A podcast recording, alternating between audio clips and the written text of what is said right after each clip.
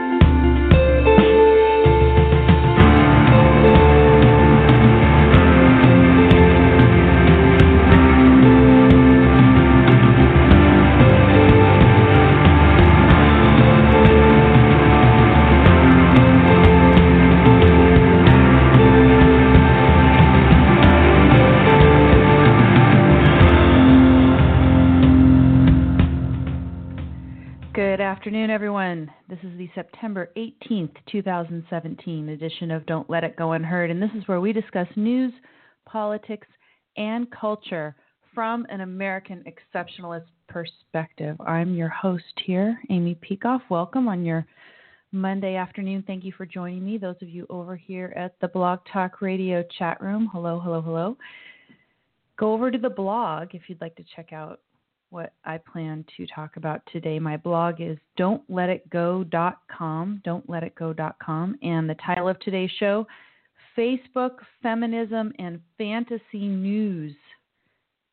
So I've got another one of these alliterative titles for you, and there's a number of stories collected under these. I have a couple other F words that we'll talk about as well that I added in sort of at the last minute. Oh, good. People are saying they're able to get sound at the beginning of the show, uh, even those who listen live a little more easily. So that's good. If Blog Talk is improving the interface in that way, that's nice to know. In any event, if any of those topics appeal to you, Facebook, feminism, and fantasy news, anything else in the program notes at the blog, you can call in and tell me what you think. 760 888 5817. Again, that's 760 888 5817. So let's go ahead and dive in. And the Facebook topic was actually inspired because the New York Times has done another one of its kind of bigger, more deep dive analysis pieces on Facebook this week.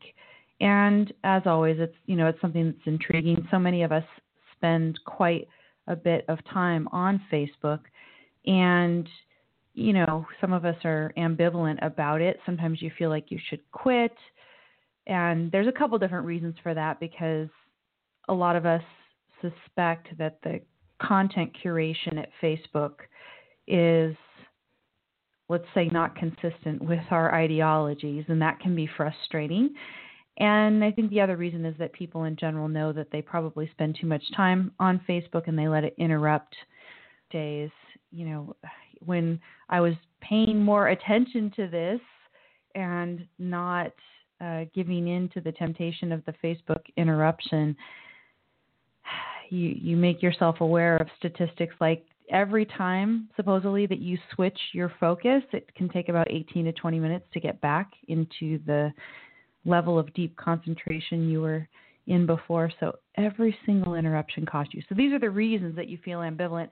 Of course, for me now, trying to be you know a talk show host, social media is one of the things that I need to do as part of my job. So that's a rationalization in a way for the time that I spend on Facebook. But I understand everybody else is uh, ambivalent about it for different reasons as well. And there's other great value that you get, of course, connecting with friends, meeting people around the world who share your values, um, sharing, being able to share. A lot of people will actually use Facebook almost as a family scrapbook or you know a scrapbook about their dog or what you know whatever it is that they're posting about. I I loved being able to, for example, I had a um, you know kind of a trip photo album that I put together for a vacation and stuff for friends. And it's really nice. It's nice to be able to use it in that way. The interface is very friendly. So they have a good product.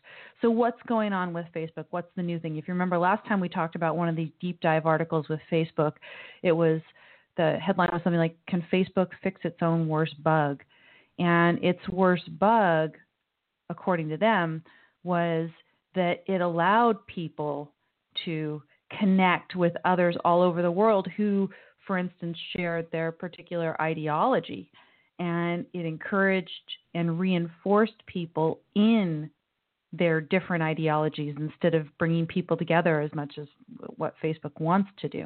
So that was the bug, as the New York Times also characterized it. The, for example, people who are admirers of the philosopher Ayn Rand can all find each other and realize that they don't have to feel as isolated as people in their various workplaces, depending on where you work, want to make you feel. If you're in academia, for example, you feel like a pariah if you are an admirer of Ayn Rand or any sort of non leftist. So, that sort of thing, Facebook used to say it was a bug. Now, what's this piece about? This piece is about Facebook trying to expand, you know, and it's got billions, whatever. I have to look at the latest stats on how many users it has. I'll I'll find it as we go through the article again. But you know, it's trying to expand and get even more users, get everybody in the world connected on Facebook, while at the same time governments are starting to realize the power of the internet and of Facebook in particular and are clamping down with all sorts of regulations. And so Facebook is finding itself trying to expand while navigating and it's about that challenge. And it talks about you know the article goes through at length different places in the world. So first there's vietnam and then the china where facebook's been trying to break into china and china has officially banned facebook. I guess some people manage to get on facebook from china but it's not a legal thing to do. Officially Facebook is banned from China. And Zuckerberg has been courting China, not just because he's got a Chinese wife and, and now he's got two daughters with her. They just had their second daughter in August. Not just for that, but that's you know probably contributes to his interest. But China is a huge potential market, so that's what this is about. And overall, when I'm reading this article, and you know, for some detail, you have to go through it, but I have two main concerns. And if you guys have thoughts on this, then of course, well, actually, not two main concerns. I have a concern and then I have a question. So the concern is that Facebook is so, you know, just dedicated to having basically everyone in the world on Facebook that I get these Orwellian Big Brother type concerns about Facebook, particularly with Zuckerberg having potential political aspirations and everything. So, should we be concerned that Facebook is Big Brother? Second is a question. And here's the question. Let's, you know, put aside forget, you know, just say okay, we and I half of me wants to say that Zuckerberg is this earnest person um, that really does just want to help connect the world. And yeah, he's liberal in his politics and stuff, but he also wants to be rich and he wants to provide this service. And uh, you know, I think that there those interests can coincide. So you know, connect the world, bring everybody together, kumbaya, and everything. Okay, good. Suppose that's the, the case, but look at the strategy that he is employing as discussed in this article, and in particular, talking about China. He has been courting China so heavily, and he has, with respect to both Vietnam and China, expressed a willingness to work within oppressive legal regimes and, you know, in, in effect, uh, censor content, work with the government to report people who put content on Facebook that is critical of the government. So if you criticize the government, Facebook is willing to report you there. So, for example, the the opening section is on Vietnam, and at the very beginning, they talk about the fact that Facebook, or at least, okay, the Vietnamese government has said that Facebook had agreed to help create a new communications channel with the Vietnamese government to prioritize Hanoi's requests and remove what the regime considered inaccurate posts about senior leaders. Inaccurate, right? Now, what um, the, you know at the very beginning they're talking about this one kid was arrested because he'd written a poem on Facebook. He published it on Facebook called A Mother's Lullaby. And that poem criticized how the communist country was run. There was one line that read, One century has passed. We are still poor and hungry. Do you ask why? It sounds like it would be a good poem to read. I don't know if we'll ever get to read it because probably they took it down. His arrest came just weeks after Facebook had offered, they say, to Vietnam a major olive branch the head of global policy met with a top Vietnamese official in April, pledged to remove information that violated the country's laws. So, there's Facebook in Vietnam operating and saying that they are willing to censor, to remove any information that violates the country's laws. They're working with the government. Then, uh, you know, like I said, at least according to them, they are willing to, you know, remove this. And of course, an inaccurate post. So that would be probably violation of the law. If you publish something that is inaccurate about senior leaders of the government, then that would violate the law. So certainly it's believable that Facebook agreed to remove that if they've agreed to follow the laws in general. What's inaccurate? asked Rob in the chat room. Exactly. And, you know, this is what I was talking about last time when I was mentioning Attack Watch and you know having Donald Trump go up there and criticize media outlets for saying things that are inaccurate about him and stuff. When we see someone say something just completely blatantly inaccurate about Donald Trump and ridiculous, then you say, "Oh, well, you know, what's the problem if he's saying that people should get fired for saying inaccurate things?" Because it starts there with something that we all agree is obviously inaccurate, but then who gets to be the arbiter of what's inaccurate? And this is why slander and libel law in the you know in the common law has kind of a wide berth for what you can say about politicians. You have a huge amount of latitude in what you can say about the you know about politicians before you're liable under sli- uh, slander and libel laws. So you know, here in Vietnam, it's exactly the opposite. They have strict control. They just say, okay, this is inaccurate. It has to at least be taken down. This kid was arrested for publishing a poem critical of the government, and it appears that Facebook is helpful with this. So, to me, this is a huge concern. Facebook might think, well, if they work within the system, these kind of systems, if they work within the system, that in the long run, they can create more freedom and openness for everybody, that it's going to help tear down these types of oppressive regimes if they can just get in there under the radar.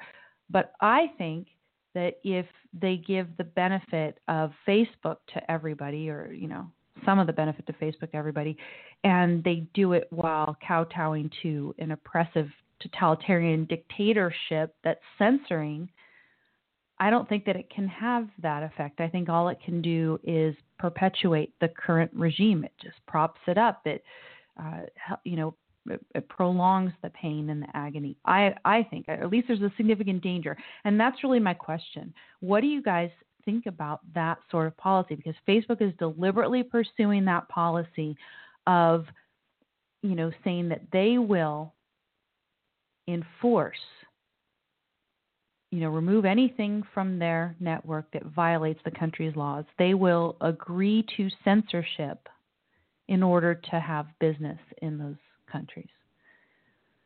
Now, John says in the chat room, he says, couldn't his model for working within oppressive regimes easily be flipped and applied in semi free countries like here? So, can you spell out more about what you mean? Because, you know, in my mind, I'm thinking about the fact that, for example, Ayn Rand, you know, she lived here in United States and she was working within the system.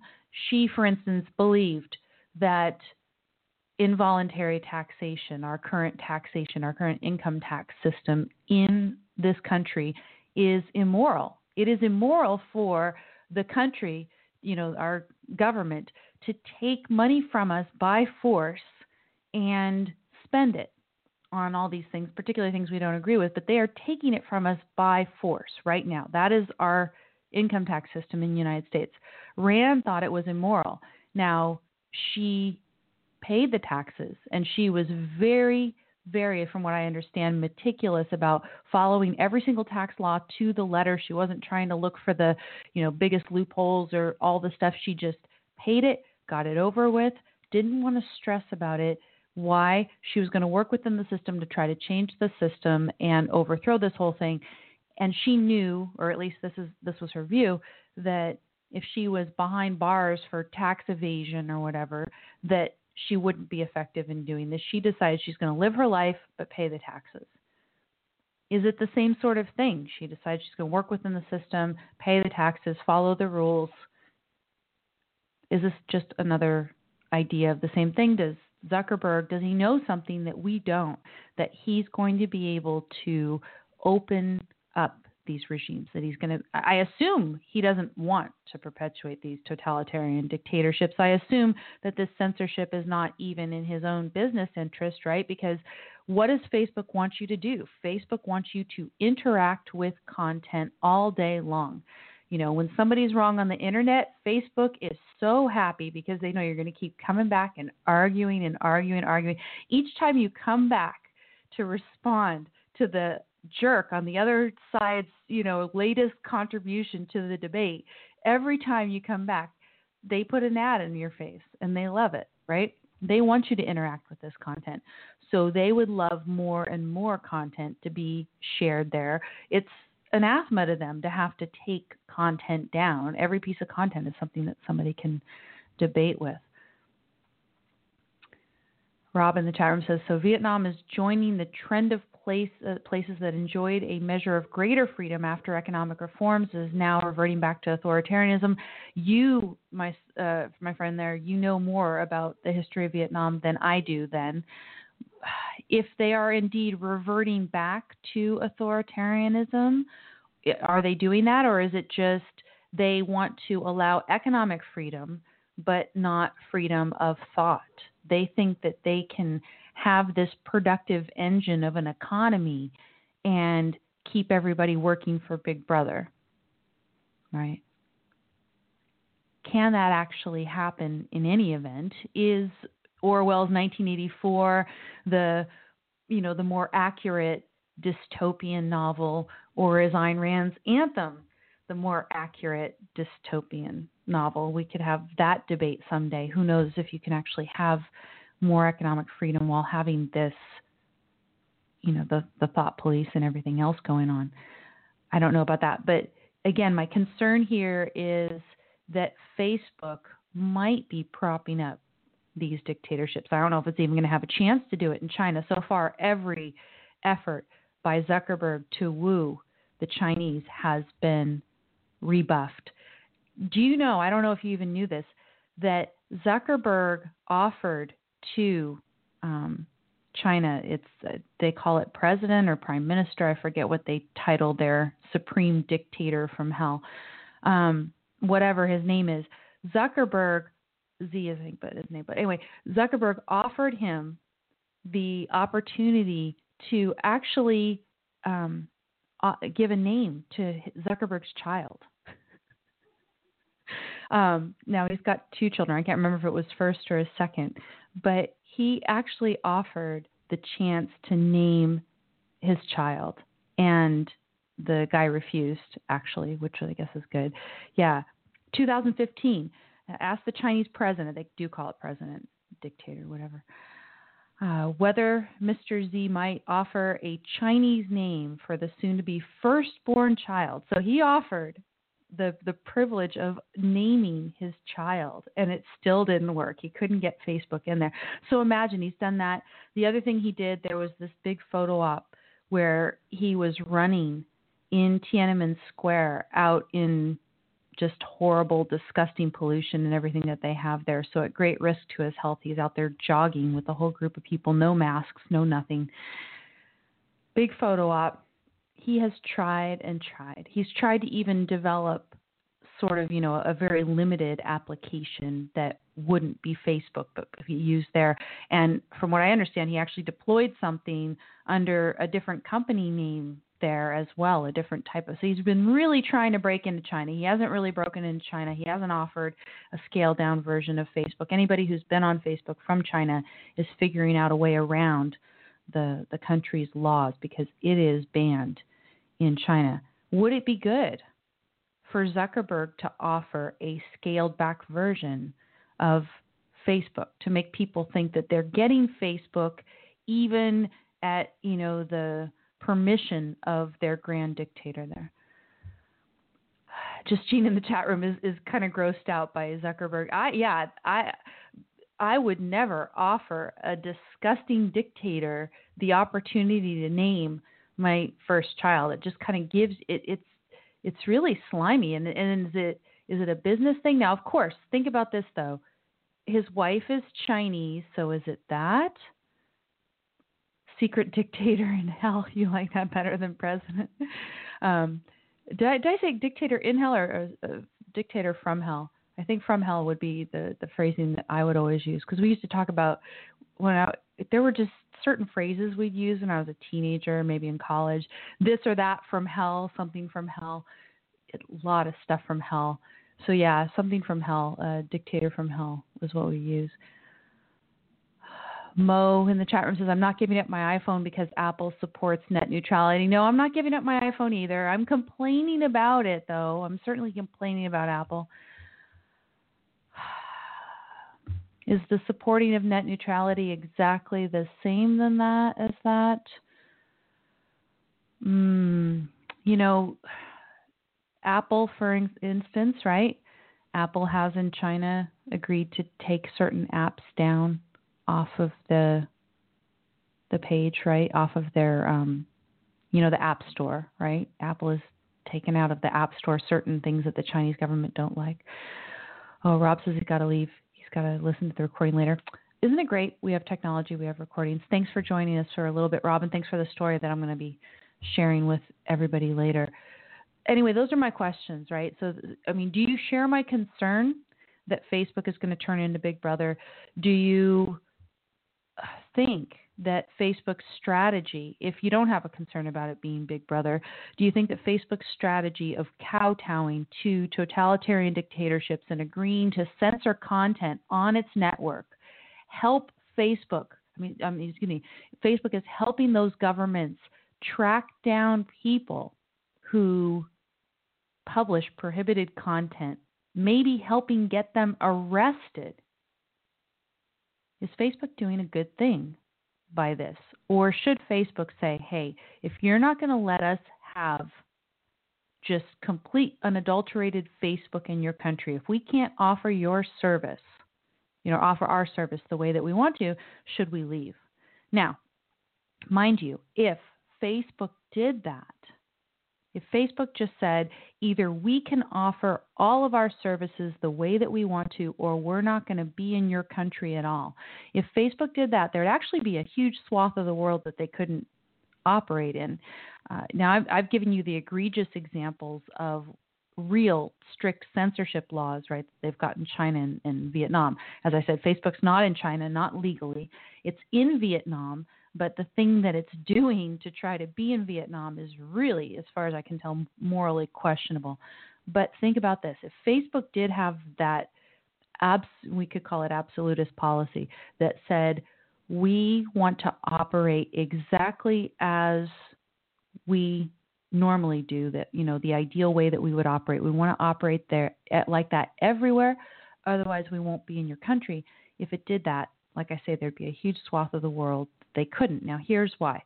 Listen to this. They say, according to a review by the New York Times, more than 50, 50, 50 countries around the world have passed laws over the last five years to gain greater control over how people use the web. So it's not just oh well in you know Vietnam they have special things and so Facebook has to do a little bit of a moder- moderation there. One of the things that this article talks about at some length is in Europe. In Europe, they protect the privacy of internet users a lot more than they do in United States, using all sorts of default rules and, and things to protect users of the internet. So, and this will sound pretty creepy to you. What Facebook likes to do, and I'm, you know, I don't think they do this by actually reading your messages, but Facebook will look at the messages in your Messenger. You know, Messenger, Facebook Messenger is just WhatsApp. WhatsApp is that message service that Facebook bought and converted into its Messenger. What they do, actually, I don't know if they they they probably already farm Messenger everywhere. I think that they also farm WhatsApp. So if you use WhatsApp separately, they will data farm that. And if they can connect you to your WhatsApp account, then they will put in front of you on Facebook ads that are relevant to what's going on on, on you know in, in your WhatsApp discussions with your friends. It's done by keywords and stuff, so it's not like they're actually reading your messages. It's a computer seeing what's there. Now, I had the experience on Facebook because I was messaging about ice cream one time. I was eating ice cream and I was messaging with a friend about eating ice cream. And then suddenly I've got these um like Weight Watchers, I can't remember exactly what it was, ads being flashed in front of me on Facebook. It was pretty darn funny. Uh, so I was, you know, joking about this, like, is it? But it, that's probably why. That is probably why those ads were there because I was talking about eating ice cream. It's pretty exciting. So, um, in any event, book is not allowed to farm in certain places in Europe. They cannot data farm the way that they do in other places.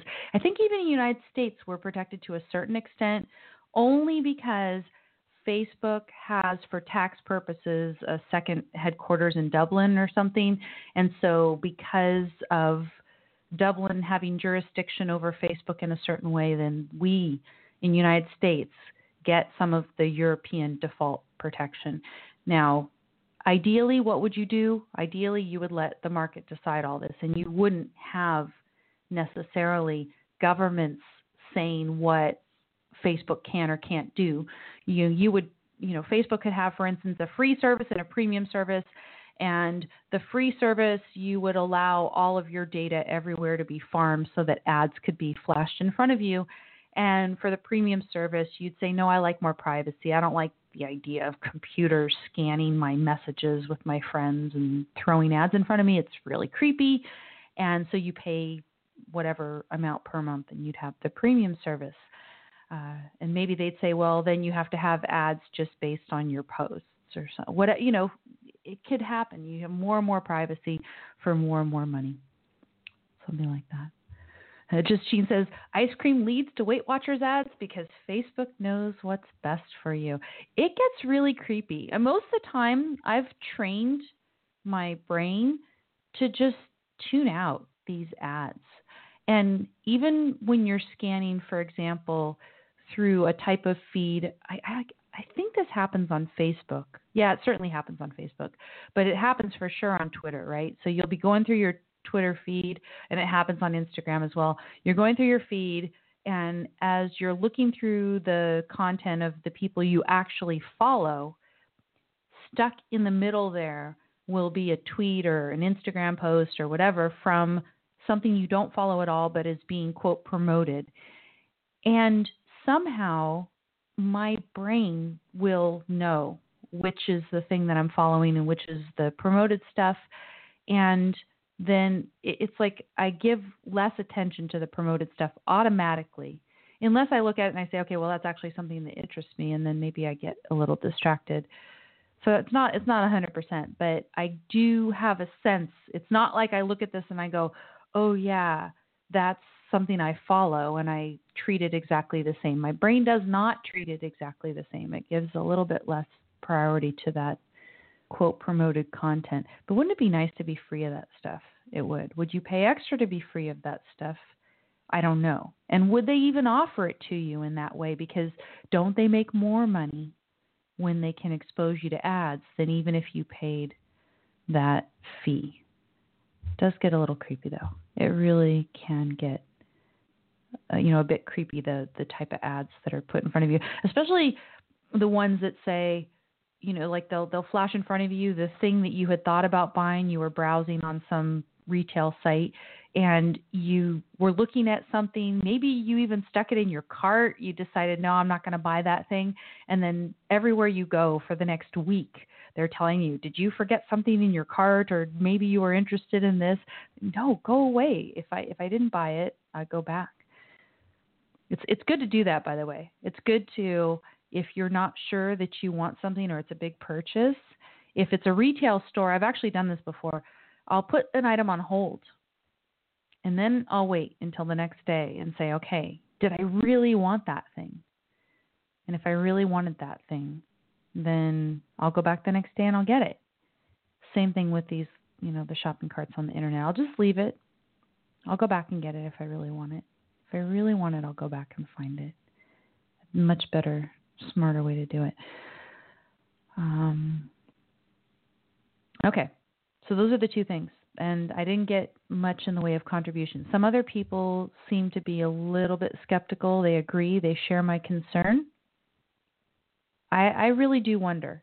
And and then I wonder, and I have actually a hypothesis about this. Where would you draw the line? Where do you work within the system? So, for example, if I was Facebook, I would definitely work within the system in terms of the privacy things.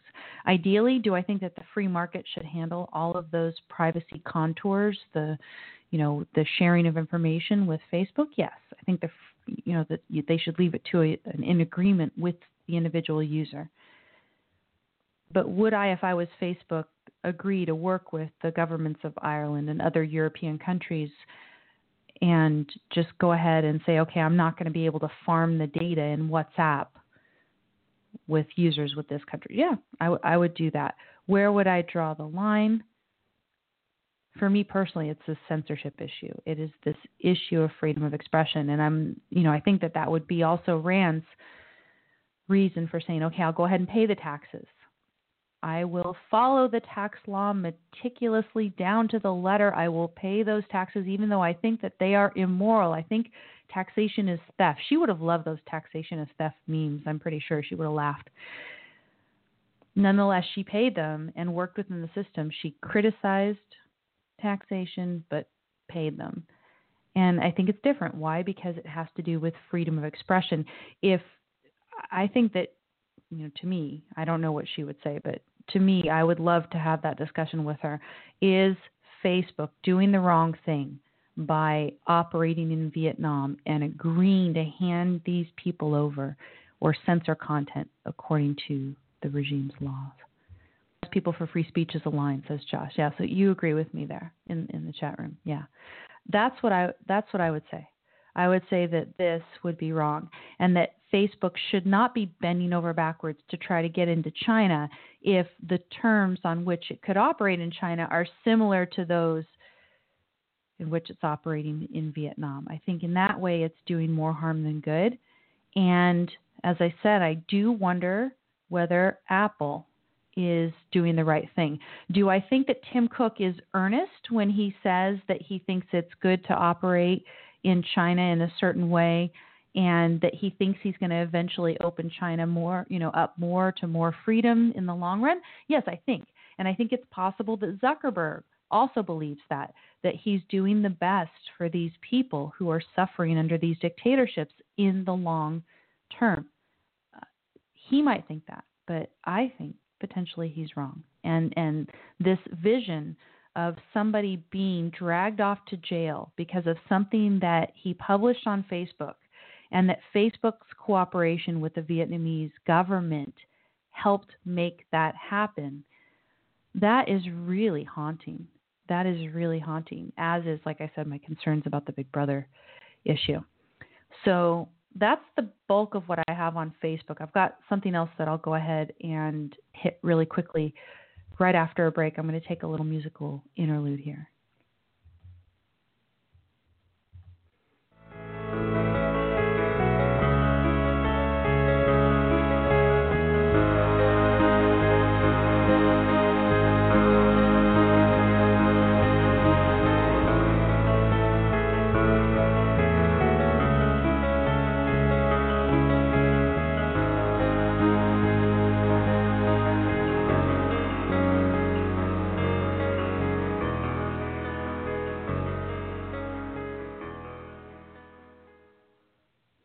Okay, everybody, I am back. And as I said, the title of today's show is let me get my little F title going right Facebook Feminism and Fantasy News. And in the whole first segment there, we were talking about Facebook and, and this deep dive piece that New York Times just put out.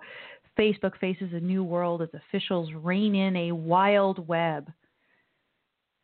You know, the title that New York Times is giving there is not helpful. This idea that there there needs to be this sort of regulation. Of course, Facebook. I mean, excuse me. New York Times is probably very much in favor of some of those privacy protection rules that they've got going in Europe, and I don't necessarily think that very you know broad brush default rules is the way to go with privacy. I'd like the market to be able to decide more. But the, again, you know, that sort of thing is a conversation we could have over wine, beer, whatever, you know, have a big debate about what do you do with those things? Do you say, okay, we have a default rule assigning the information, the ownership in the information to the individual user? And then we create a series of hoops that Facebook would have to jump through in order to be able to contract away that information? Do we say that that information can never be contracted away because that seems to be the sort of default rule that they've got going in Ireland and other places in Europe? I would tend to disagree with that. So, in any event, like I said, couple concerns with Facebook that it is enabling vicious dictators through the policies, the censorship policies that it's agreeing to in Vietnam and that it might agree to in China that would be bad news. And then I have those Big Brother concerns. I've always got those. It's funny. I've got the privacy concerns, and yet I don't want what what uh, Ireland's doing either necessarily. Now, what's the other Facebook story? The other Facebook story is something that we're going to end up, you know, kind of looking at in, in the longer term, and it's that the whole Russia connection, you know, the fact that Russia may have done some things to interfere with the 2016 presidential election. This is turning out to not be fake news, or, well, I'm talking about fantasy news later. By the way, I was going to call it the third thing was going to be fake news, and then my friend Benjamin said fantasy news. No, no, fantasy news is perfect for what I want to talk about in a little bit fake news is probably more appropriate as a title for the Russia story because, you know, was it fake? Is it completely arbitrary? It seems not to be. If you look at this news piece that I've given you from New York Times, it is well documented, and Facebook itself had put a, a statement out saying that Russians had purchased like $100,000 worth of ads, these fake news pages that they've set up on Facebook. They had set up these fake pages one of the pages actually used photos from, I believe, a Brazilian family to create a fake Facebook account. So they actually just stole somebody's personal family photos to set up a fake Facebook account and then spread a whole lot of just inflammatory content around and and they talk in particular I think it's in Idaho this one particular community that they targeted with a whole bunch of anti immigrant vitriol and tried to stir up the community. They actually spread news about a fake meetup about, you know, immigrants and stuff, the immigrant problem in this place in Idaho and everything. The Russians apparently were doing this and it's a well documented piece. We're going to talk about it more because there's more to this the the Russia problem as time goes on. I'm just starting to get educated because here in the United States, a lot of people ignore this and they think the whole Russia thing, especially people who are the non leftists who listen to my show, they think the whole Russia thing is fake news, you know, that it's just pro Hillary. You must be pro Hillary if you think that Russia interfered with the election and that there's, you know, that Russia's even a problem at all. It's it's not fake. It's not fake. So start looking at that stuff. It's tied to Facebook, of course. And again, I I tend to think that Zuckerberg, as wrong as he can be, probably is earnest. That he's trying to do these things in earnest. I disagree with him on a lot of things, but yeah, and, and you know that's another issue we could talk about too. What is Facebook's duty to report some of this stuff and to cooperate with the government? We don't know exactly to what extent it is cooperating with our government, but I surely believe that it should cooperate to a large extent with our government once there's evidence of Russia trying to interfere with our elections. That Facebook needs to you know when there and especially when there's fraudulent accounts and everything. If there's fraud it's not like these people have rights that are being violated. If they set up fraudulent accounts facebook needs to give that information over. So that's more on the facebook but let's let's talk about feminism Stuart in the chat room says I'm anti-Hillary and I think Putin interfered in the election. Yeah, exactly. That's that's where I am as well. That's exactly where I am. Trump said the whole Russia thing is fake news, so it must be true. That's just cheap. Then now we're going to get into the fantasy part at the end, right? We're going to get into Trump's fantasy news in the in the last segment.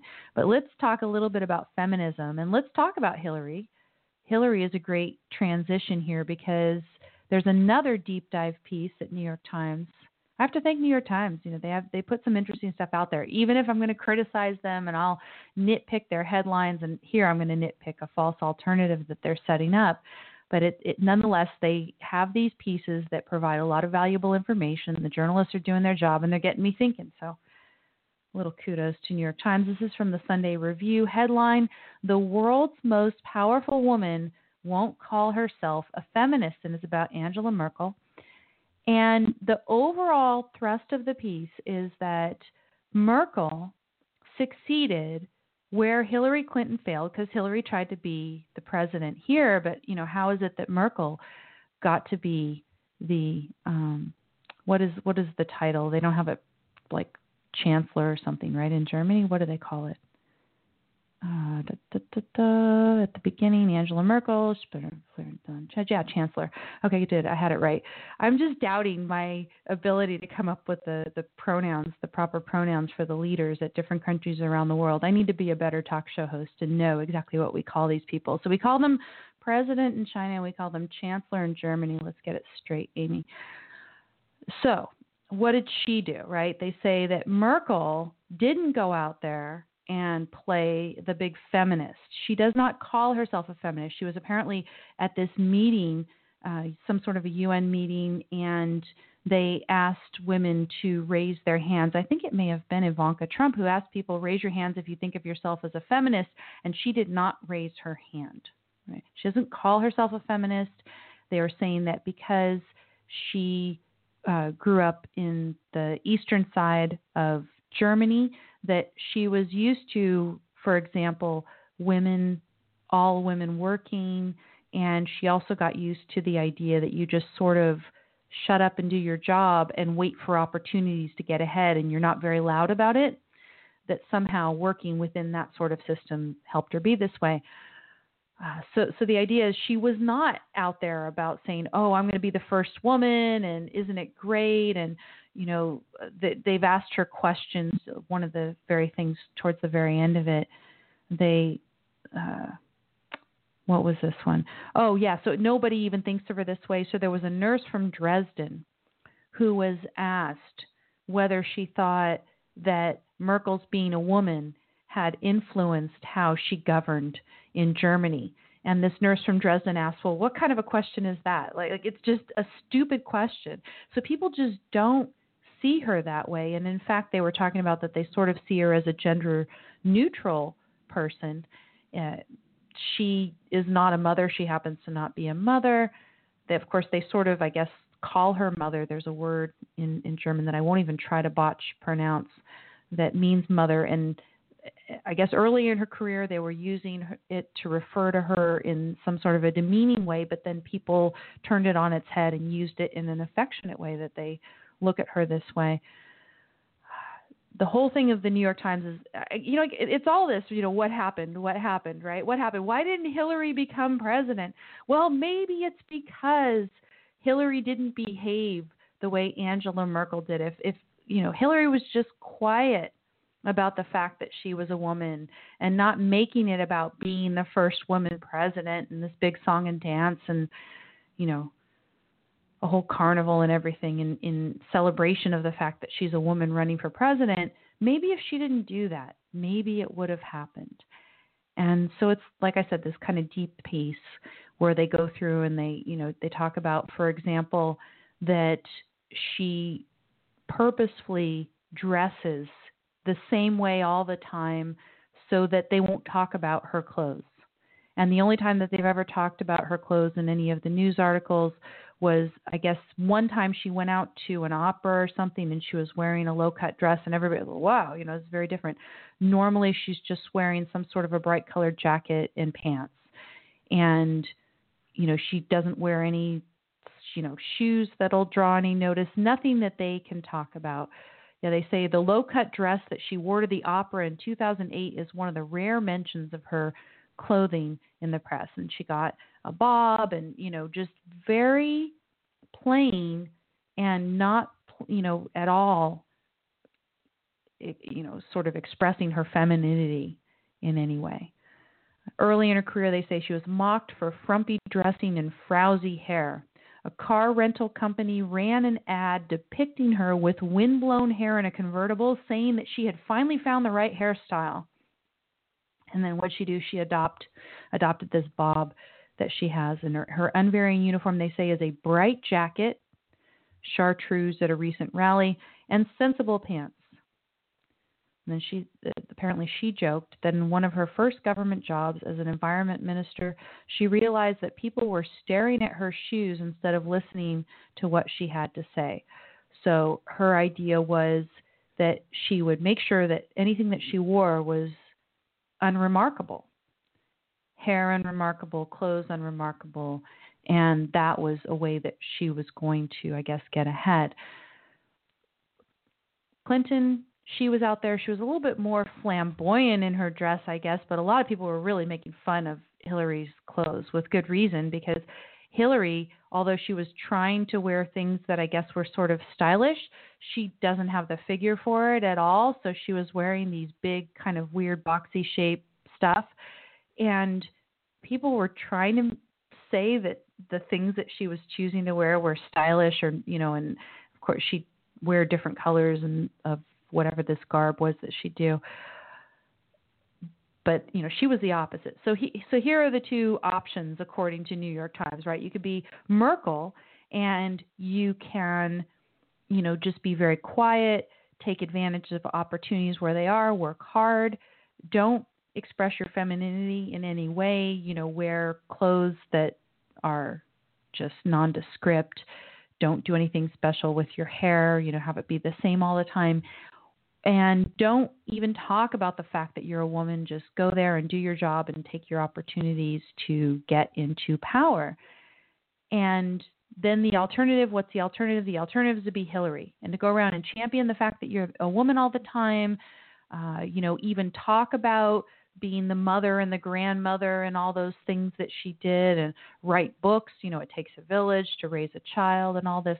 And they're saying, okay, well, that fails right? Now, what if there was an alternative, though, right? What if there was an actual alternative to these two, and one that you could say, you know, we could talk about the term feminism as well, whether it would be a good term to use for yourself. Would you call yourself a feminist or not?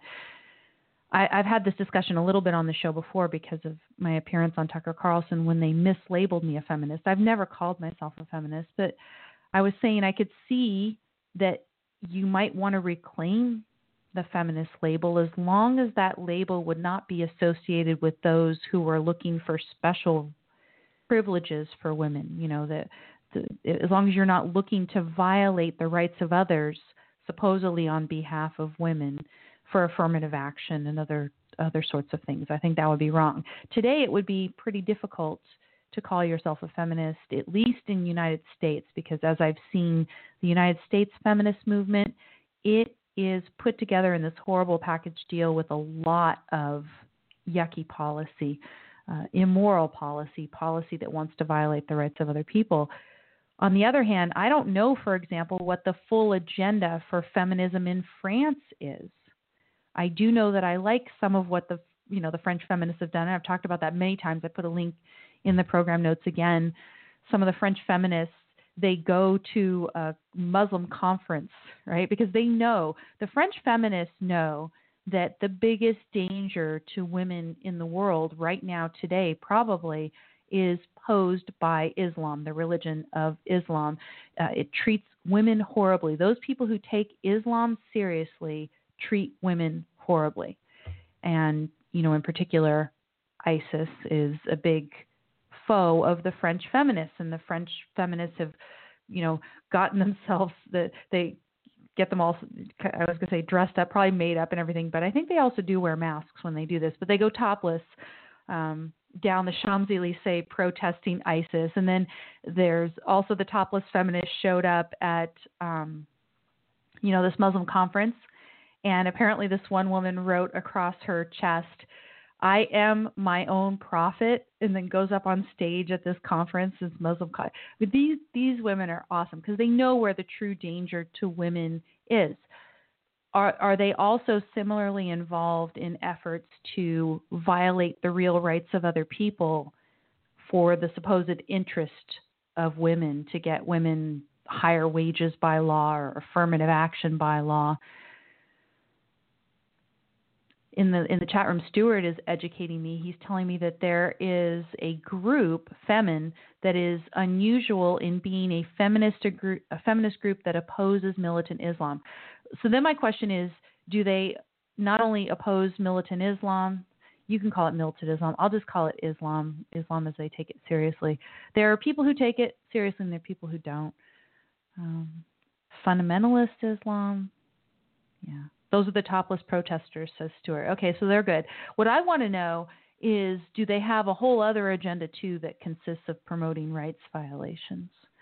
And if they are, then no, I wouldn't want to do that. Or I could say, okay, well, you know, I'll join with you guys for one of your anti Islam, anti ISIS events. And otherwise, you know, we can we can part ways.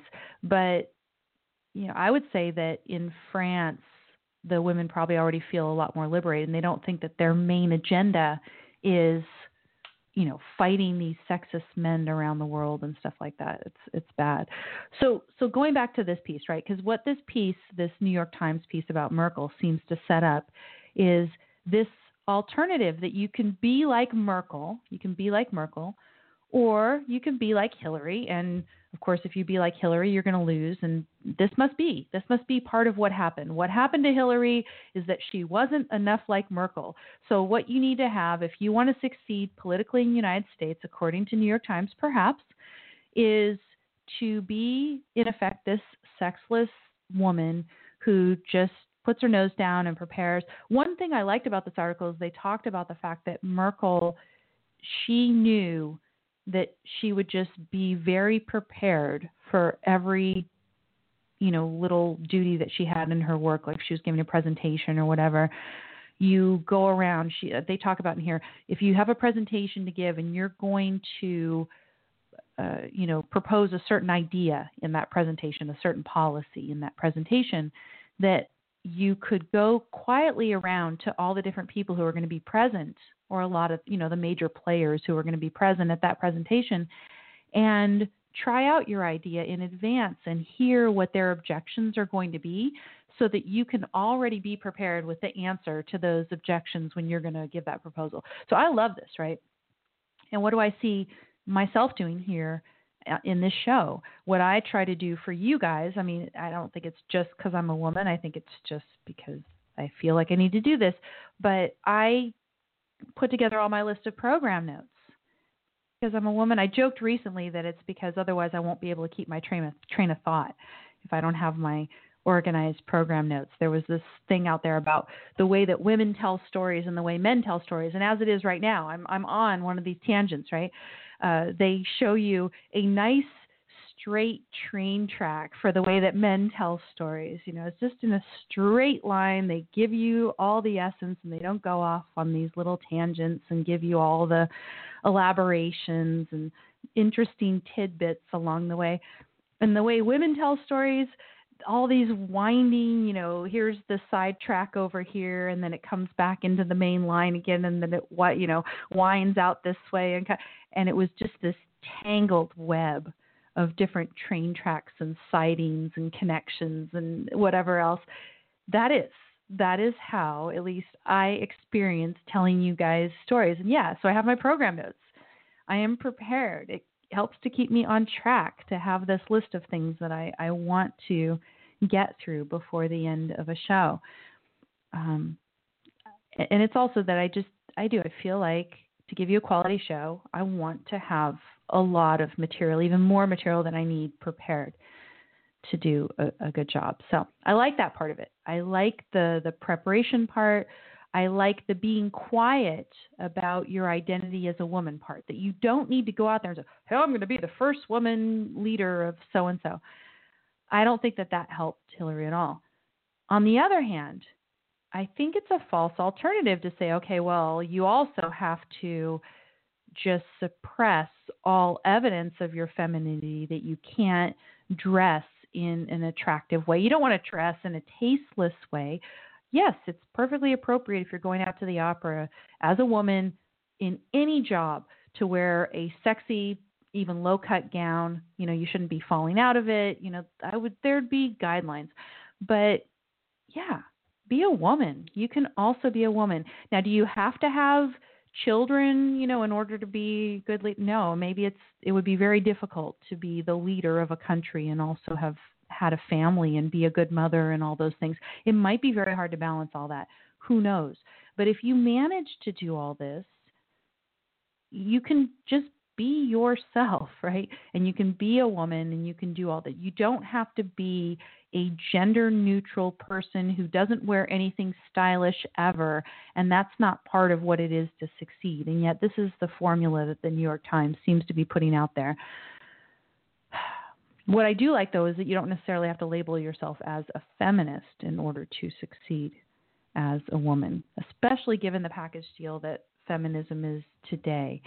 Just go out there, do your job, nose to the grindstone, be yourself, and you know, don't talk about being a woman. Just be a woman and talk about you know your job. Talk about the the policy that you think is important and right, and that you know that's the way to succeed. If you're interested in other things about feminism, and we're going to continue to talk about this a bit, I'm hoping to have another conversation, for example, with Hayley Mary, who's the lead singer of the Jezabels.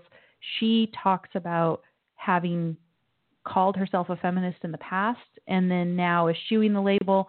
And when I got to speak with her the day after Trump was elected, when they happened to have their concert in Los Angeles, you know, they were kind of worried about the the morale of the audience and everything. It turned out to be unfounded. The show went great, but you know, she was talking about the fact that she had not supported Hillary, that she thought the election of Hillary Clinton would have been bad for the you know for women in general and for the feminist movement, and I found that fascinating. So that was pretty cool. So we will talk about that. I also have in the program notes a a tweet from Ben Shapiro. I don't know if you guys follow I don't follow media really closely this way. I get a lot of this sort of thing from Ben Shapiro, but it is part of being immersed in what's going on in the culture. And Shapiro is excellent at this, you know, staying on top of politics and also having some stuff that's going on in the culture. I think in this tweet, he's talking about Travis Radajowski 2020. I believe Travis in that tweet is referring to this guy who was on Fox News recently talking about something about boobs, like, you know, boobs are fine or whatever. And a lot of people were criticizing him. It's like he can't talk about boobs and Shapiro, you know, he's this religious Jewish guy, but he's very cool on so many issues. Of course, you could talk you talk about boobs. Come on, of course, this is no big deal. And now he found, you know, he follows on Twitter some of the, um, you know, some of the top cultural stories as well. Um, AFP News Agency. There is a model who slammed the magazine Madame Figaro for photoshopping her curves away. She says, Well, what's wrong with boobs? What's wrong with boobs? Why not keep them there? So here's Shapiro. He's saying that someone who mentioned boobs on Fox and a model who um, you know, says, "Hey, what's wrong with boobs? Boobs are fine. Why are you photoshopping them out of my pictures?" That they should run for president. All right. So this is the sort of thing. How is it that femininity is bad? Why can't women just be feminine and then also be treated as equals based on the job that they do? That's what I would hope for in anything that I'm doing out there. That I could just, you know, go out there and, and be myself and not be regarded as you know just an object. Now, you know, it's kind of awkward to talk this way, right? Be self-conscious and everything, but you don't want to just be regarded that way. But you also want to be able to make yourself look pretty, or you know, think you look pretty or sexy or anything else, and then not have your performance on your job be discounted for it. So here I am, I'm all self-conscious talking about this, doing a good job while also being feminine. And would I ever embrace the level of you know the label of feminist? Would I embrace that label? It would have to be reclaimed in in a certain way. Definitely would. So we're here at the top of the hour. I'm going to go ahead and grab another little musical interlude. It seems to be these are also when I'm sipping water. It's the only time I stop to take a a breath and breathe. I've got a caller that I'm going to take after this break as well. So go ahead and hold on and we'll talk to you after this.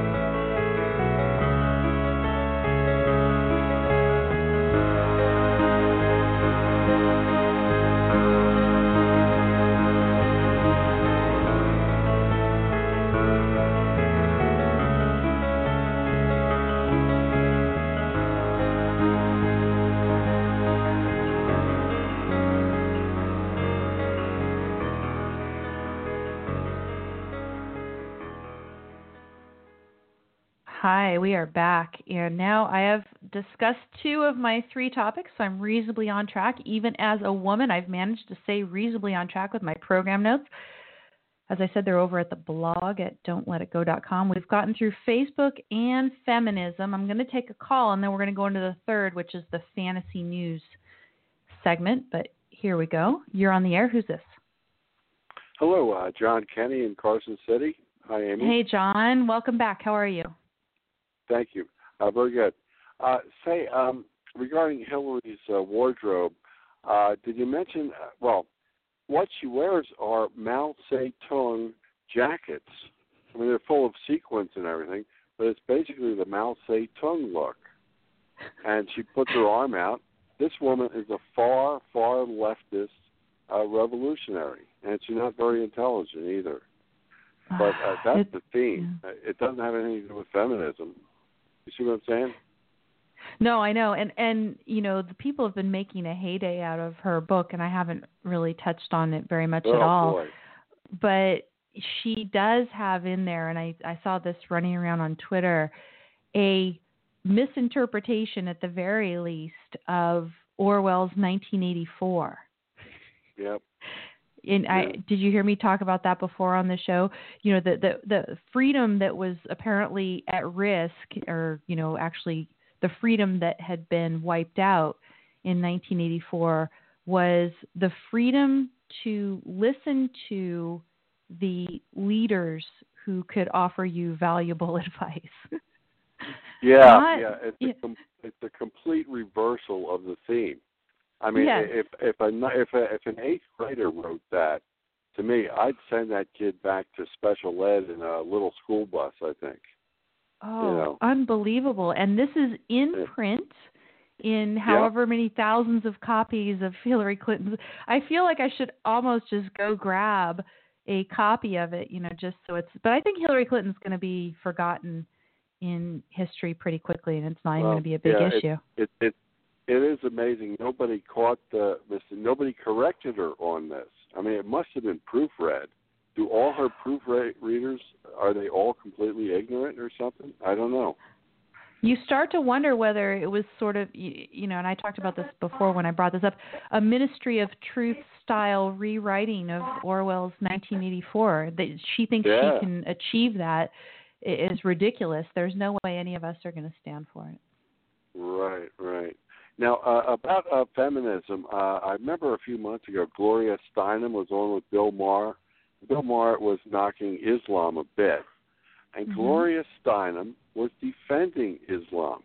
oh Okay. god Uh, and it was just incredible. Now, Bill Maher's got to be a funny guy. He, he ended it with a joke, but Gloria Steinem's point is uh, Mohammed was uh, uh, an advanced feminist himself because he married his first wife, was smarter than him, and she was a real estate agent.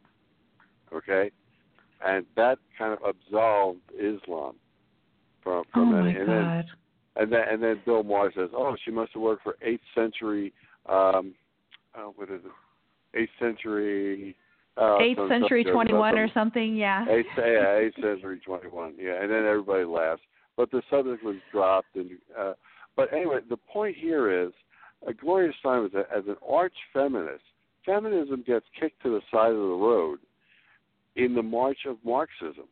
Okay, Marxism goose steps along in history, and feminism played its part, but now it's kicked aside. And Gloria Steinem goes right along with it because she's first and foremost a Marxist. Okay, yeah a feminist way down uh, the the list. No, and, and and here and here's the here's the thing too, right? Of course, what are they doing? They're comparing Hillary to Merkel, and Oh. yeah, Merkel's Merkel's a contemporary. Okay, fine, but why not bring in some of what Thatcher did and Thatcher's road to success? Why? Because she's not a leftist. So Yeah. that's why they wouldn't discuss her in this deep dive think piece from New York Times. So yeah, we have to take all this stuff with a grain of salt. It's it, these right. pieces and, these uh, pieces can give yeah. you valuable information. They can get you thinking, but you certainly have to open your mind to a wider universe than the one the New York Times gives you. Yeah, yeah. And uh, regarding Facebook, that guy Zuckerberg is an ardent, ardent statist. I mean, he's a he's an arch socialist. He wants a guaranteed income for everybody. He wants to run for president. So that's his mindset when he's dealing with other statists, communists or whatever. You know, he just But I, I like think I think he would prefer uh, he would prefer not to censor. He I think he he would earnestly not want this censorship I- going on. You know, but he's such a statist. I don't think he has a philosophical uh, views on the subject. Yeah, I don't I don't know enough to say. I don't I don't know enough to say, right? So because I, Yeah. I don't know enough to say, I tend to give him the benefit of the doubt, but I just think that he is at least very naive in certain ways.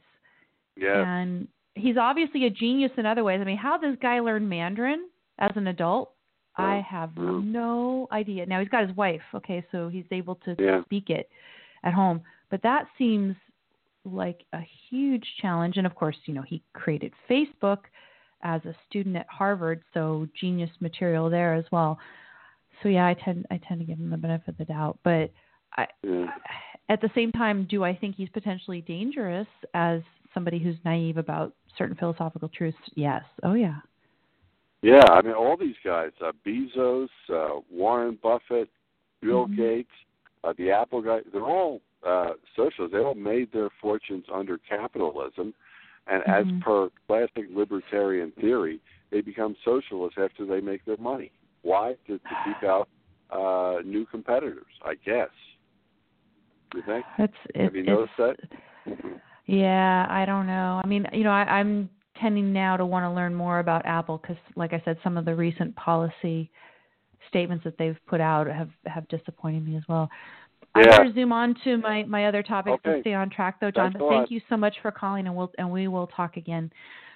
So let's zoom over to the blog, like I said, and, and I've got fantasy news for you. And what am I talking about with fantasy news? Got a couple tweets for you. It turned out it was just inspired by this one tweet that I put out today. And the reason was that I saw a story in Washington Post that was reacting to Trump's tweet from yesterday. Trump had this tweet yesterday, and let me run over to Twitter so I can give you the full the full tweet. This is what he said. He said, I spoke with President Moon of South Korea last night. Asked him how Rocket Man is doing. Long gas lines forming in North Korea. Too bad! Exclamation point. That's your tweet. Most people were commenting about the nickname for uh, Kim Jong Un, which is Rocket Man. And, you know, of course, Rocket Man, those of us who know Elton John, we start thinking about the song. And then um, uh, Ben Shapiro had this one going back, I would do Fat Man, Little Boy. Now, for me, if I was going to make up some name for Kim Jong Un, I would just call him Haircut haircut. But Rocket Man is funny because there he there are these rockets and he wants to make fun of Rocket. I don't know whether this is the proper strategy for keeping us safe to mock this leader with the nicknames and the stuff. He's certainly worthy of mocking. Yes, you know, the, let's go ahead. He's deserving of mocking and it is kind of funny. So that's cool. But what about the long gas lines? You know, he says long gas lines forming in North Korea. Too bad. I wouldn't have had a response to it because I don't know what's going on in North Korea, and I think it's pretty hard to know what's going on in North Korea. But Washington Post has a story. They found out what's going on in North Korea, and apparently there are not long gas lines forming in North Korea. So, what is Trump talking about? And I had a couple people saying, well, how could there even be gas lines forming in North Korea because they don't have enough cars in North Korea because it's a communist dictatorship. It just shows you this guy is ignorant. I guess he knows that there's certain sanctions being carried out against North Korea, and he's inferring that there must be long gas lines, but he has no sense of the actual reality, and he has no sense of what even could be the reality because under a communist dictatorship they wouldn't have the long gas lines because they don't have enough cars and it's just funny. And so it's this fantasy. He fantasizes that the sanctions that he's helping to make sure or put in place against North Korea are having a detrimental effect without any contact with reality whatsoever. So instead of fake news, which is how I tweeted it this morning, I asked, is this tweet fake news? And I put a link to the Washington Post story saying, no, there really are not. These gas lines, I should have said it's fantasy news. In his fantasy, he says, you know, that certain sanctions should be in place, and then suddenly they're having this big effect. But there's another thing that he did this weekend that also ties into this little part of my title, fantasy news. And it's this tweet that he put out on the 16th, which I believe was Saturday. Yes, Saturday was the 16th. Trump writes this on Twitter. He says, A great deal of good things happening for our country. Jobs and stock, market, jobs and stock market at all time highs, and I believe we'll be getting even better. So the jobs in the stock market are at all time highs, and he believes they're going to be even, you know, getting even better.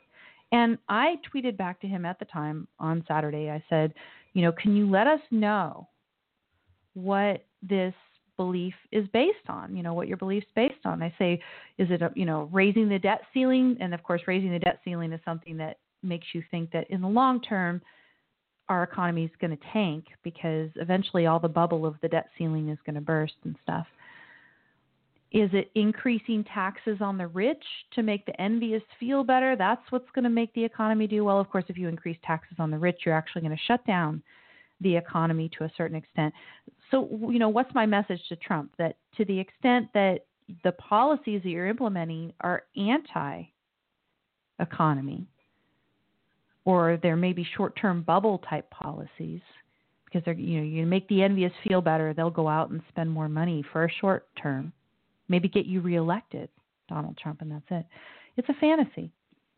He's got a belief in his head. He's going to tweet about his belief and everyone's supposed to feel really confident because Donald Trump believes this and what go out and spend money and boost the economy. it, it is. It's fantasy news. So that was my fantasy news. Another bit of fantasy news. Apparently, Milo Yiannopoulos is engaged in some sort of fantasy because he's got his free speech coming up, his free speech week. He declared it to be Free Speech Week at Berkeley. It's coming up on the 24th or something. And the Chronicle of Education is right. The Chronicle of Higher Education is right in this article. They have announced, as part of a list of speakers who are going to be part of this Free Speech Week, people who have not agreed to be at that event. And one of them that they quote at the beginning here is Charles Murray. Charles Murray, you know, is a right wing you know author and and uh, I think even academic as well Murray is and he was he was the one who was going to speak at Middlebury, and you know he suffered a lot of vigilante censorship activity from the Antifa types there at Middlebury, we've talked about that in the past. So Murray would be someone that you would like to have included in your Free Speech Week, but apparently it's entirely entirely fantasy the idea that Murray would be as one of the speakers in the Free Speech Week. This is a quotation from Murray per the Chronicle of Higher Education. He says, The inclusion of my name in the list of speakers was done without my knowledge or permission. He wrote this in email to the Chronicle, and he added this. He says, quote, I will add that I will never, under any circumstances, appear at an event that included Milo Yiannopoulos, end quote. And then he was asked why, you know, why won't you appear with Milo? And he said this quote, because he is a despicable a hole. I won't even say the word because this is supposed to be PG 13 content or something like that eh, on my show. That's what Murray said about Milo. Now, myself, I have had a little bit of a falling out with Milo. I've told you about that. I think he's done some very tasteless, tasteless things and so I find that kind of funny. But if I don't have any reason to doubt that the Chronicle of Higher Education is saying this, that Milo has announced as included in speakers in the Free Speech Week people who have no knowledge or permission to have their names included there. They, they, you know, here's Murray's name included, and he says it was done without his knowledge or permission. That's terrible if you're announcing. That's fraud. So, to a lower rung of something, some sort of purgatory, is where Milo is. Unfortunately, it's a, it's a sad thing. It's a sad thing that that Milo is over there. So that finishes my little segment on fantasy news. Tim in the chat room says I would never attend an event with Charles Murray. Okay, but if you, why would you announce Charles Murray if Charles Murray was not going to be there? Statement Berkeley's War on Free Speech. Here's real news that should be fantasy. We've got some other stuff going on here in the chat room. Uh, one thing for sure people who are here in the chat room during the live show are getting also more content than I'm delivering or could even bring into to my consciousness during the entire show. Um, Rocket Man, yeah, funny, funny. Fantasy news, news that you wish was true. Yeah, that's news that Trump wants to make true simply by, and, and you know, this is what occurred to me when I was looking at this with Trump this idea of primacy of consciousness. Those of you who've studied some philosophy, and in particular objectivist philosophy, the term primacy of consciousness is you know a big jargon term but what does it mean it means that you the content of your consciousness as having primacy over existence, over reality, what's in the real world. And you know, what what is Shapiro put out there? Yes, facts don't care about your feelings. Facts don't care about your opinions either or beliefs. Whatever it is that Trump believes isn't necessarily going to come true about the economy. This idea that he just say, well, I believe it's going to get better. Well, belief based on what? Some of the policies that he's pursuing right now deals with the Dems, raise the debt ceiling, higher taxes on the rich. That is not going to help fuel growth in our economy. But hey, he believes it. So there's that. Um, you know, the the long lines there, that sort of thing. And it is it is a fantasy to announce speakers who would be an excellent contribution to a free speech week, somebody who has encountered vigilante censorship activity at, at Middlebury, that would be a good person to include in the week. And if you're publishing a list and you've included that name, that's not a good thing. So so it's fantasy. Milo has not announced that Charles Murray is attending an event. That would be fantasy news. So you're saying that the Chronicle of Higher Education is lying about it. Is that right, Tim? So then we're going to have to go back and question the Chronicle of Higher Education piece and the the piece on which they were doing the interview of, of Murray. Okay, so we're going to have to go back and get to the bottom of this. That's something we're going to follow up with after this show because I've got about 10 minutes left here. We're going to have to look at that. So people come back over to the blog at don'tletitgo.com and we're going to see what the outcome of this is because here's um, oh and this yeah this is something actually different. So yeah that's a different story. I want to um, get back over to the program notes. Let me get back to the program notes at don'tletitgo.com and get through the rest. I've got pop-up ads everywhere harassing me. Supposedly there's going to be a new release of Safari that's going to save me from some of these various ads that I've been going through. So, what have we got for some good news here? Oh, I've got some good news, but first I have bad news in terms of free speech. And we could have added this in the list of F's in my alliterative F title. Surrender. Middlebury College cowers to heckler's veto in new speaker policy. This is an article just released from the Daily Wire. On Friday, the Middlebury College provost, just got a pop up ad, uh, Susan Baldridge sent an announcement to the community outlining new interim policies regarding future speaking events at the Vermont based liberal arts institution. Middlebury is a very, uh, you know, well known, esteemed language arts institute, as I recall it. Uh, my mother had an acceptance from them at one point to go study foreign language there. Was a big deal. So, written as a response to Charlottesville, Baldridge stated that it was imperative to create policies to properly plan events that could be construed as inviting potential violence. Here's the policy. Until, it's replaced or superseded, the following procedures will be in effect. Those who are scheduling events will be required to submit an event reservation request at least three weeks prior to the event date, so a long time. Students, faculty, and staff seeking to make room reservations for events will, beginning in September, have to be asked on the submission form whether the event special considerations or security concerns. Student groups scheduling events will be required to confirm that they've consulted with the group faculty or staff advisor. Then those requests will be reviewed weekly by staff from student activities, event management, communications to identify any events that are a likely target of disruption, threats, violence, or other acts of intimidation or are likely to draw unusually large crowds. If there is this credible likelihood, I'm going as fast as I can, based on prior incidents, etc., the threat assessment and management team will conduct a risk assessment of the event, consulting with local law enforcement as needed in order to advise. Representatives from campus safety, etc., will review the risk assessment, determine resources or measures that might be necessary to ensure that the event can proceed without undue risk. In, and then they say six, in those exceptional cases where the review indicates significant risk to the community, president and senior administration will work with event sponsors to determine measures to maximize safety mitigate risk. Only in cases of imminent and credible threat to the community that cannot be mitigated by revisions to the event plan would the president and senior administration consider canceling the event.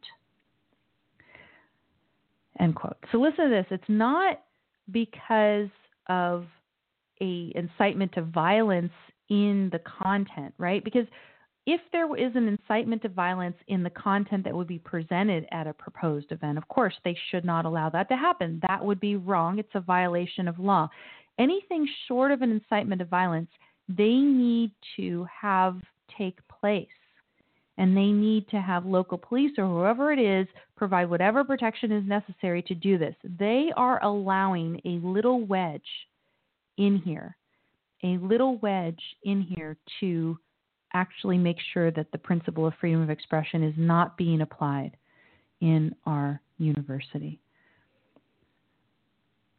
Okay. So this is terrible, terrible news for freedom of expression that that's the policy that they come out with. You would think that Middlebury would learn based on its experience that is you know crucial to hold up freedom of expression. But you know when the better professors at that university were coming out with statements in favor of, for example, allowing Murray to speak there, et cetera, they were not doing you know this on principled grounds. They were doing it a lot more pragmatically, and so it's not surprising that you get this. Well, we're going to have freedom of speech here, but every so often we're going to have to cancel an event because it's just too risky. That is quite disappointing. What other things do we have here? Oh, and a bit of good news. Again, this could have been included in the alliterative show title because it's FERC. This is the Federal Energy Regulatory Commission. The Federal Energy, Energy Regulatory Commission under Donald Trump is apparently overruling some of the state government's denials of, for exam- example, a, you know, a permit for a gas pipeline.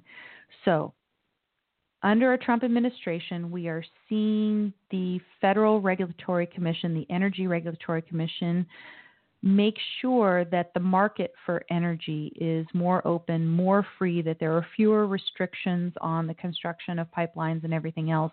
The way that Stephanie Gutman, who is an expert on the energy market, the way that she put it when she posted this on, on Facebook, she said, What you're seeing here is you're seeing the Trump administration battling the old Obama administration policies, that you're seeing in a more open market energy policy out there. And that's wonderful. That's good news to see. So kudos to Trump for whatever he is doing that. I wish he was doing it in a principled way. He's probably doing it in a, you know, more pragmatic fashion, but it, it's good to see it.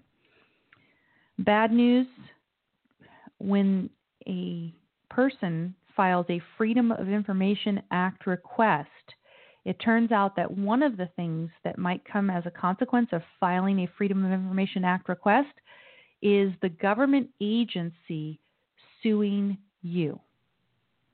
The government agency suing you. That would be horrible, right? And yet that is what's happening. Government has unlimited funds you are a little nonprofit or an individual trying to get some information from the government because you think that your rights have been violated, so you file your Freedom of Information Act request in order to try to protect your rights, see what your government is doing, and that government, with its unlimited funds stolen from you through the tax dollars, they're going to come around and sue little you, little nonprofit, little individual, whatever. Horrible news. Uh, thanks to Rob Abiera for telling us about it. Another piece of bad news a migrant who raped and killed a European Union official's daughter cries in court because he's telling the court that drowning this girl destroyed his life, the scumbag. One example, and in any event, yeah, there is no way that we should in our country be funding the bringing here of refugees, again, with our tax dollars. Money stolen from you is currently being used by our government to help fund the bringing of refugee populations here. Refugee populations that could have some of these you know, migrants who, who might rape and kill or do other horrible things.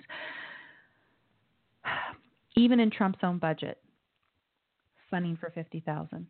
Uh, a funny piece Schumer on Hot Mic says Trump likes me, you can hear it yourself. Trump likes us. He likes me at least, the Democrats. He's very happy about the fact that Trump likes him. A bit of good news European court has sided with an Italian farmer who is growing GM crops, uh, genetically modified crops, in contradiction to Italian law. So the European court is protecting the rights of the farmer. We might pick that up a little bit next time because it's a little bit complicated because you've got EU over the Italian government, and we might need to flesh that out a little bit more. So maybe we'll talk about that next time. Republicans are demanding another vote to repeal the Affordable Care Act. I don't know if anything's going to come out of this at all, but we'll follow that story as well. Check out a French song to finish off the alliterative title. There's a French song, Chaos of Myself. It's, it's half French anyway. I have no idea what it means. Enjoy it. It's catchy. And I will talk to you guys Wednesday 3 p.m. Eastern, 12 p.m. Pacific. Like I said, we'll pick up with a couple stories that I had to rush through, and we'll continue on with more fun. Thanks for listening. Take care. Lucky Land Casino asking people what's the weirdest place you've gotten lucky? Lucky? In line at the deli, I guess? Aha, in my dentist's office. More than once, actually. Do I have to say? Yes, you do. In the car before my kids' PTA meeting. Really? Yes. Excuse me, what's the weirdest place you've gotten lucky? I never win and tell. Well, there you have it. You can get lucky anywhere playing at LuckyLandSlots.com. Play for free right now. Are you feeling lucky? No purchase necessary. Void where prohibited by law. 18 plus. Terms and conditions apply. See website for details. Join us today during the Jeep Celebration event. Right now, get 20% below MSRP for an average of 15178 under MSRP on the purchase of a 2023 Jeep Grand Cherokee Overland 4xE or Summit 4xE. Not compatible with lease offers or with any other consumer incentive offers. 15,178 average based on 20% below average MSRP from all 2023 Grand Cherokee Overland 4xE and Summit 4xE models in dealer stock. Residency restrictions apply. Take retail delivery from dealer stock by 4 1. Jeep is a registered trademark.